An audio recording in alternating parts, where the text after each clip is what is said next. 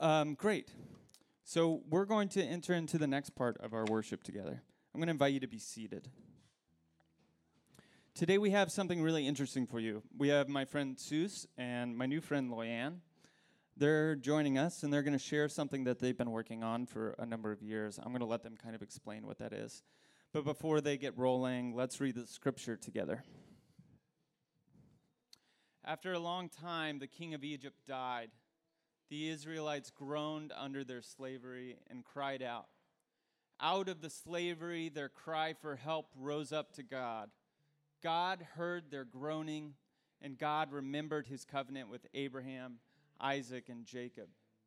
God looked upon the Israelites, and God took notice of them. This is the very word of God. Um, all right, you good to roll? Yes. All right. Well, it's good to be with you. Um, I've had the pleasure of playing here with Adam on occasion. Um, but one of the other things that I do uh, when I'm not in churches like this uh, is I teach a songwriting class in the women's prison in Raleigh. Um, so just over on South State Street, not very far from here, probably, uh, is the women's unit for the area. And so uh, Loyanne and I are here today bringing you some songs that were written in uh, that prison. Um, to kind of, Adam called me up because y'all are in the middle of your Songs of Freedom series. And I think that the question of how you write songs of freedom when you're sitting in a prison is uh, interesting and inspiring and something that we'd like to share with you. So, this first song is called He Wore Three Crosses, and it's by a woman named Rebecca Small. She wrote it about her son who actually died in prison during the same time that she was incarcerated.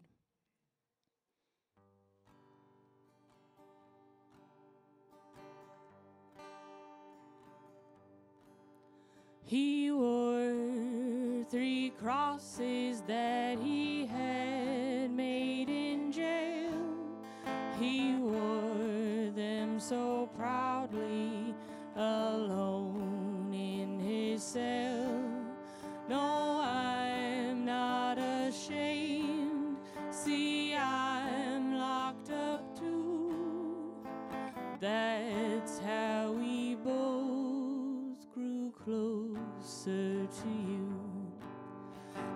dressed him in white and gold when we sent him home to you to match the streets of heaven. Oh, what a lovely view! He loved you so much, it showed on his face.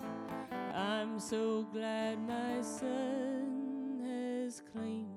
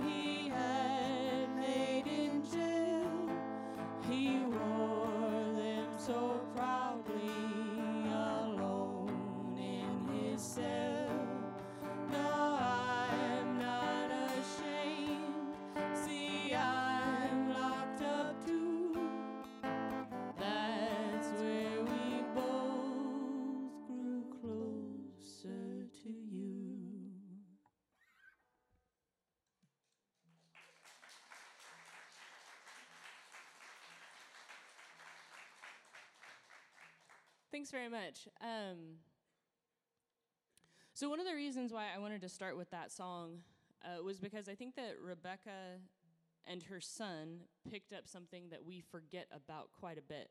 Uh, you might have on your wall at home a cross hanging somewhere, um, or you might have a piece of jewelry that has a cross on it, but it probably only has one cross. And I think what uh, this young man discovered when he was sitting in prison was that there were three, right? There were three. That Jesus died between two criminals as a criminal. And what kind of hope, what kind of good news that is, not just for somebody, not just for a young man dying in a prison cell, but what good news that is for all of us. That that cross, that cross doesn't stand alone. And so I think that if that is our symbol as Christians, if that is the, the thing that identifies us to one another, if that is the thing that we put on our bodies or on our wall, then questions of, uh, of criminal justice, right, of our carceral system, those are things that should be very, very important to us as Christians. Because it is at the center, the death of our God is at the center of uh, our belief in life. And so that is kind of where the songwriting class, Sing a New Song, uh, finds itself. This idea that uh, these women in prison in Raleigh might have something for us, might have something to share with us about, about the view that they have of the cross, that it is, that it is flanked by contradictions, and that it is difficult and that it is something that we have to, to think a little bit deeper about. Um, my first song of freedom that I wrote when I was uh, at the women's prison uh, is this next one that we're going to sing. Uh, oh, you know, actually, I have some pictures for you first. Sorry, I totally forgot. So I wanted to show you uh, a couple of pictures. The class that Loyen was in um, was three years ago now. And so we actually have a lot of women from the class who have gotten out, which is exciting, and are living free uh, in Raleigh in particular. And so I just wanted to introduce you to Luverta Gilchrist and Veronica Rackley. Um, and of course, you'll recognize Loyen over here. Uh, this was at the Religious Coalition for a Nonviolent Durham's uh, homecoming, which was a celebration for folks who have been incarcerated who have come home to their community in Durham. And just kind of a way for the religious community to say, We welcome you back. We're so glad to have you back. We're so glad to have you home. Uh, the next photo is of the team that went to the State of Things uh, to share a little bit about what we've been doing and some of the songs that we've been writing. And uh, I wanted to bring that partly because it was our first time on the radio, and we were pretty excited about that. But also that, uh, you know, this is not just something that we can think about in terms of religion. Like, this isn't just a concern because we are Christians. Uh, this is something that affects all people. Like, you, if you are not directly uh, connected to somebody who is or has been incarcerated, you are one degree of separation. You may not even know that that is true. And so, uh, we also see it as kind of part of our job to, you know, the word that we use, right, is destigmatize. Uh, let's let's make it a little less. Um, let's let's stop pretending like it is somehow shameful, right? Um, that like this is part of our world, and that we are Christians, and if we're living in our world, then it is part of our lives. So we are going to sing this song now, "God of Every Daughter." Uh, and I'm going to continue to tune because I'm being betrayed. Um,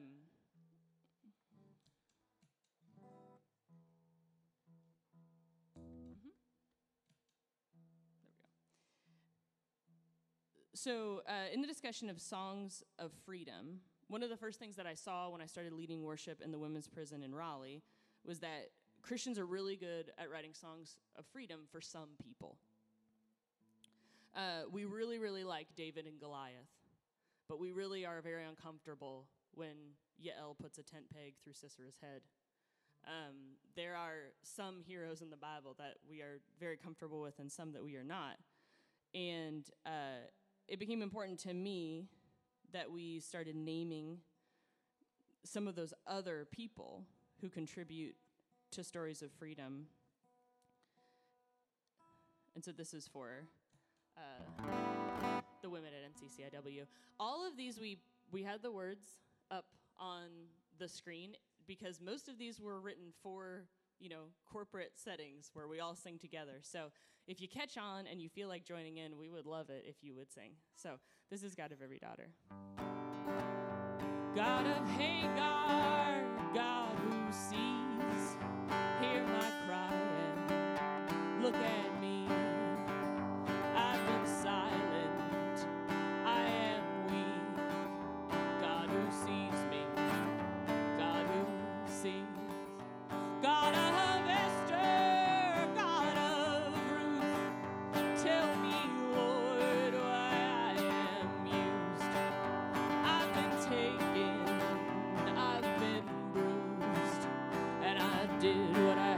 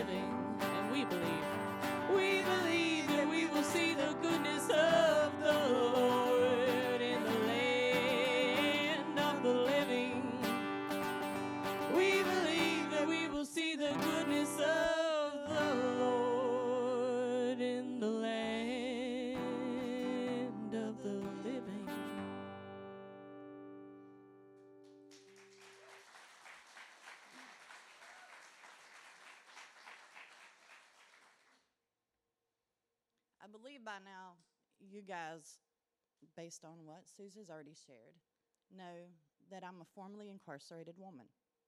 But if you saw me walking down the street, dressed the way I am right now, you probably never would have guessed.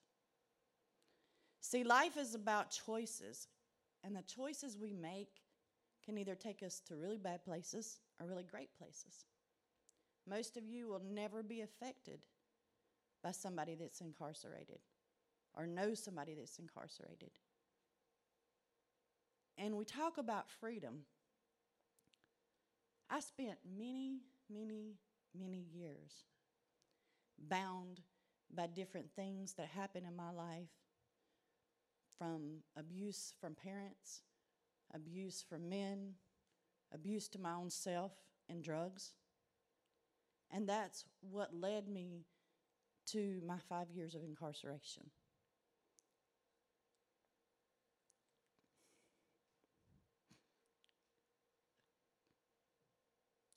Freedom is not necessarily being outside of four walls. Freedom is feeling freedom here. When I got to prison, I left behind three children. And I knew that it was important to me and to them to find freedom here. Because if I walked out of those walls and those doors without that, I probably would not make it in life. I chose to make a difference and I turned my life back over to God and I said, God, I can't do this no more. And He gave me a freedom that I cannot describe to any person in here. It's a freedom here in my heart that I know that He's my God and that He takes care of me. And He took care of my children, two of which are with me today. I was released in May of last year. I turned my life over to God, and every opportunity that I have that I can tell everybody about what He's done for me and my family, I take that opportunity. We get stuck in our everyday lives and and the things that we have to do, we forget about the people in the world that really need us. You know, I'm a formerly incarcerated woman, but don't think for one minute when I'm able to, I'm going to walk right back in there and I'm going to give them ladies everything God gave me.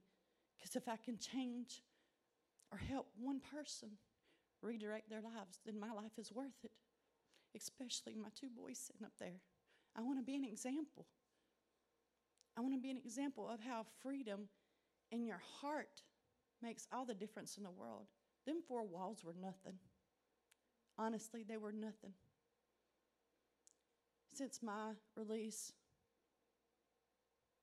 I have a house. I have my own vehicle. I'm a manager at a local restaurant here in Raleigh. And I have custody of my children. So you can't tell me God is not good. But more importantly than any of all that, I have freedom here. I have love in my heart. I've made changes to my life. And so I invite you, this congregation, to join in efforts to help other ladies like me. Whether it be just a simple prayer every night to watch over these women who have just lost their way and know that they're women just like you. Me, Susan. They're everyday people. Pray for our freedom in our hearts. Pray for the freedom in our lives. So, this next song was actually one that I wrote. and it, it tells the story of just that. You know, it's easy to judge somebody when they're sitting behind a concrete fence or a barbed wire fence. And it's easy to put them in a little box and say that they're always going to be bad. But my your opinion of me honestly doesn't matter.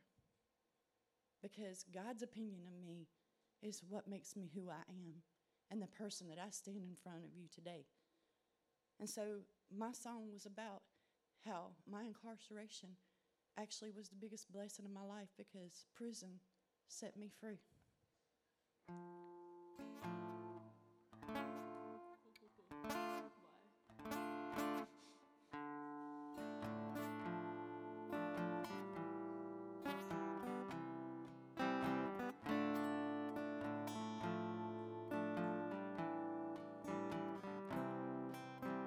Life's not supposed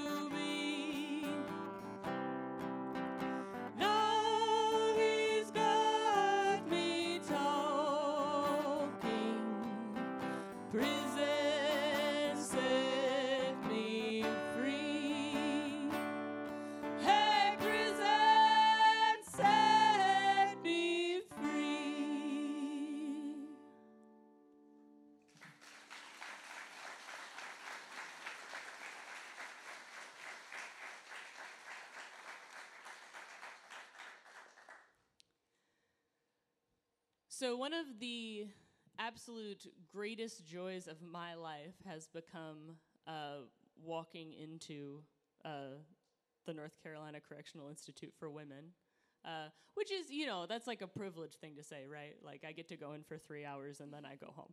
Um, but it is uh, one of the most profound worshiping communities I have ever been a part of.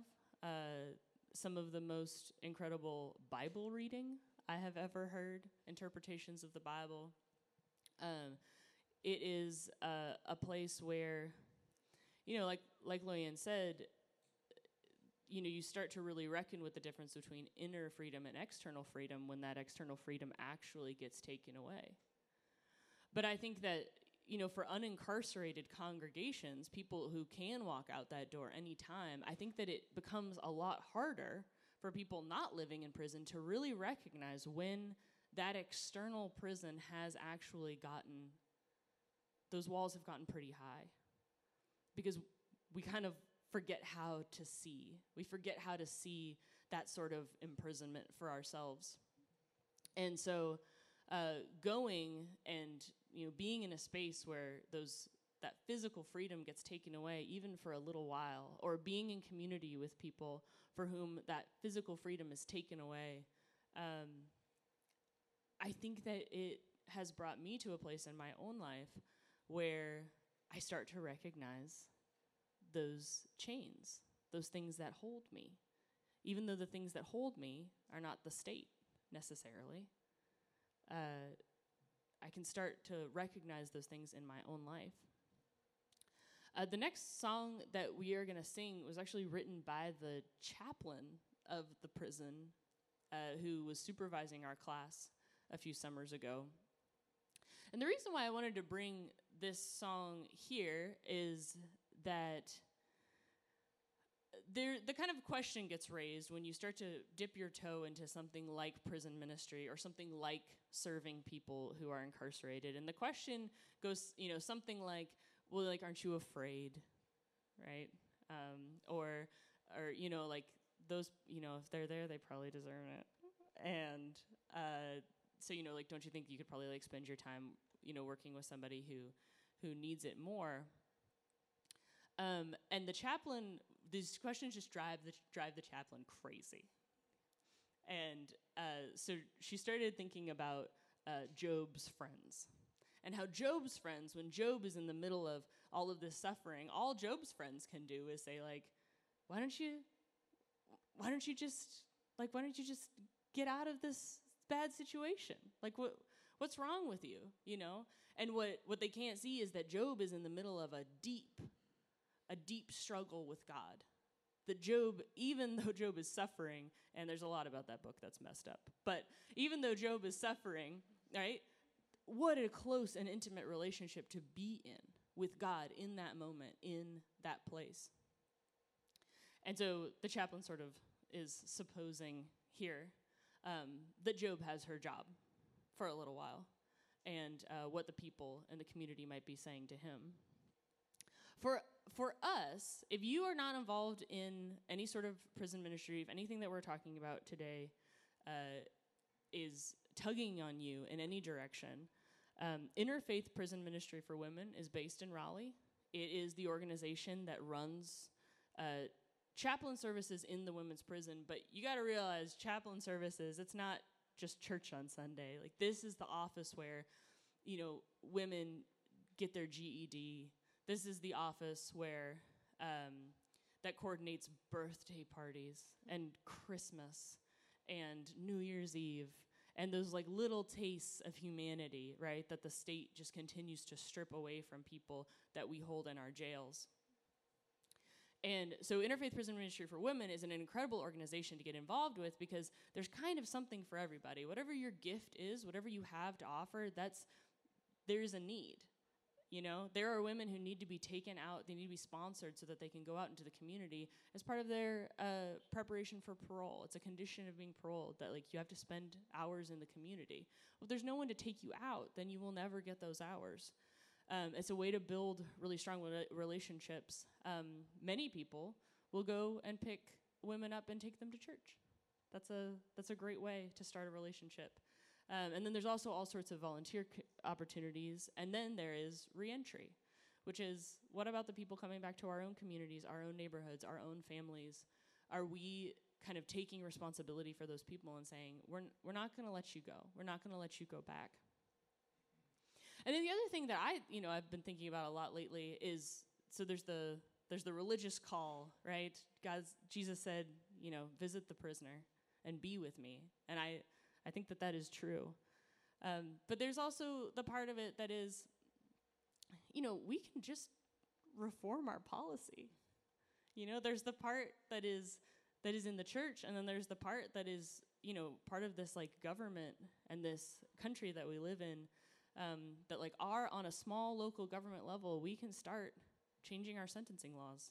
Like, we can start making uh, this system less draconian, and we can start uh, lifting up rehabilitation um, as like a more important part of our society.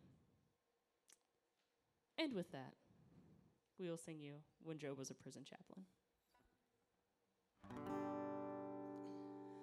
Job lost his patience the first year he worked in that prison.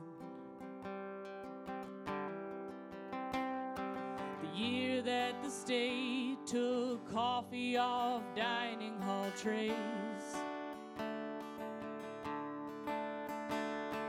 Cause Job thought that women shaking sober with memory of bruise after bruise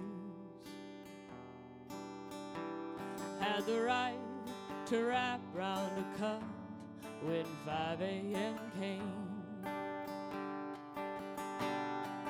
Job's friend said, honey, when you gonna get out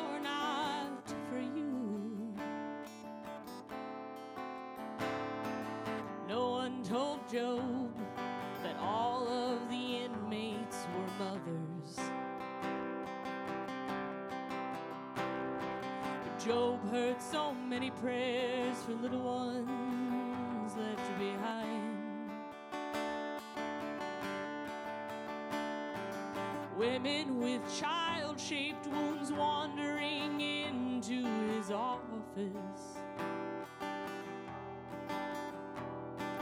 Wondering whether or not God had them in mind.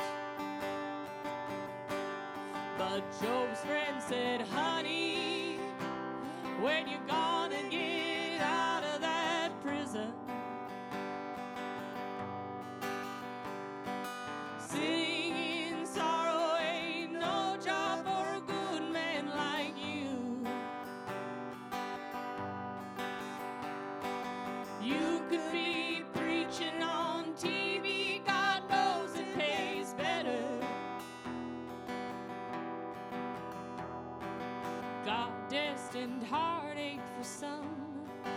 but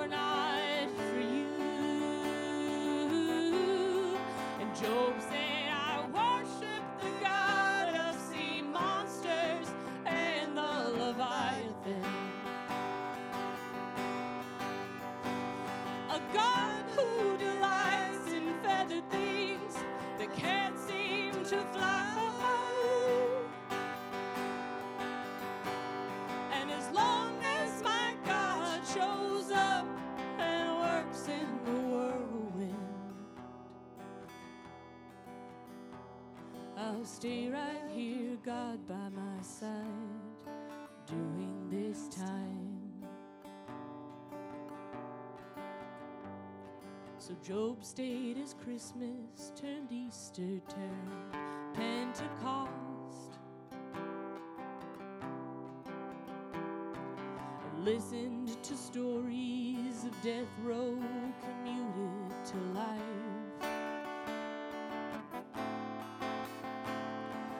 one Monday, Thursday, as Kay told of how she'd been stripped like him.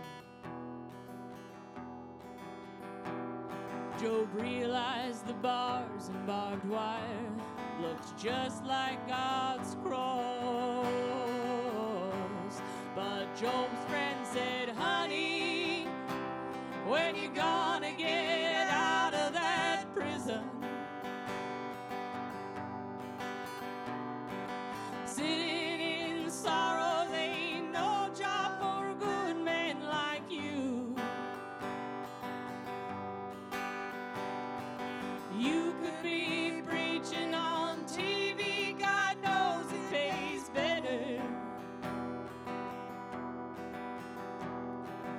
God destined heartache for some, but sure not you. And Job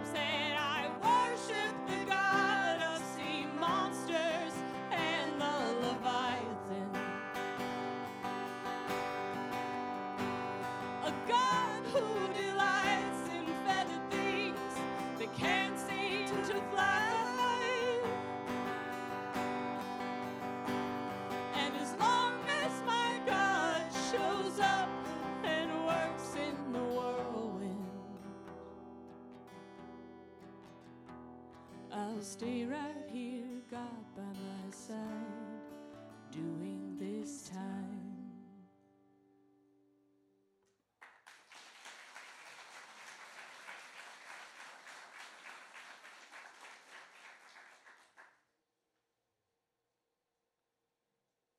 I want to take this opportunity to thank you for letting someone like me come in and share my experience and testimony with you. And at the beginning of the service, Sue said one really important thing that struck me about the three crosses. You know, in the world's eyes, Jesus died a criminal. In a Christian's eyes, he died for me. He died for you. He died for our children. I appreciate the fact that there are people out there that are willing to open their heart and go beyond their mind to people like me. Reentry is huge. I made a huge decision to relocate myself from my family and everything that I knew to start over because I knew that God has something for me, that He has something in me to share with other people. And I appreciate the fact that you opened up your church this morning to let me and Sue's do just that. And like she said, the tug at your heart may be a donation. The tug of your heart may be, well, you know, I have a little extra time on Tuesday. Take one of these ladies out. If one of your children made a grave mistake, would you turn your back on them? Or would you help them do better? I'm a parent.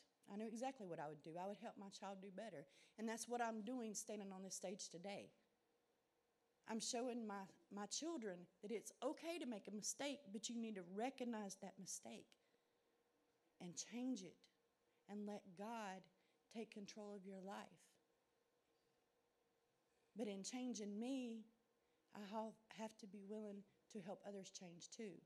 And that is what we've been asking of you. Whether it be in taking a young lady out or going in for worship service, opening your heart to something different and something new is not a bad thing. It's just something different. Just like when I walked out of that prison wall, I knew my life had to be different. And God's blessings, because of people just like you sitting here, have just been in awe. When I moved into my house, I have to tell you that I didn't buy one piece of furniture that's in that house. God just supplied it. Within two days, I had a house and a home for my children to come to because of people like you, because of people like my good friend Suze. Thank you for the coffee maker, by the way. this young lady that I met and the prison chaplain, they touched my life forever. They gave me a platform to share my testimony and my life with people like you. And they taught me that it was okay that I made the mistake that I did. But they also taught me that it was okay to share it and not be ashamed. See, the Bible that I read, Jesus didn't go out to the rich people. He didn't go out to the already Christians. Who did he go out to? The people that didn't know him, the prisoners, the beggars, the people that were sick, people that needed him, people like me. Again, I want to thank you guys very much for letting us come and share with you today. Uh, we're gonna play you one more. We had a bluegrass songwriter actually in the class. That was what she was coming from when she found herself there, and so uh, we'll uh, we'll close it out with the song "Griever Turn Believer" by Kelly Ledford. A broken child found not breathing, a mother overcome with feeling. The family stares on, unbelieving. The devil all along deceiving. Griever hearts on fire for my Redeemer. Griever turned believer, I'm not bound by the deceiver. Griever finding hope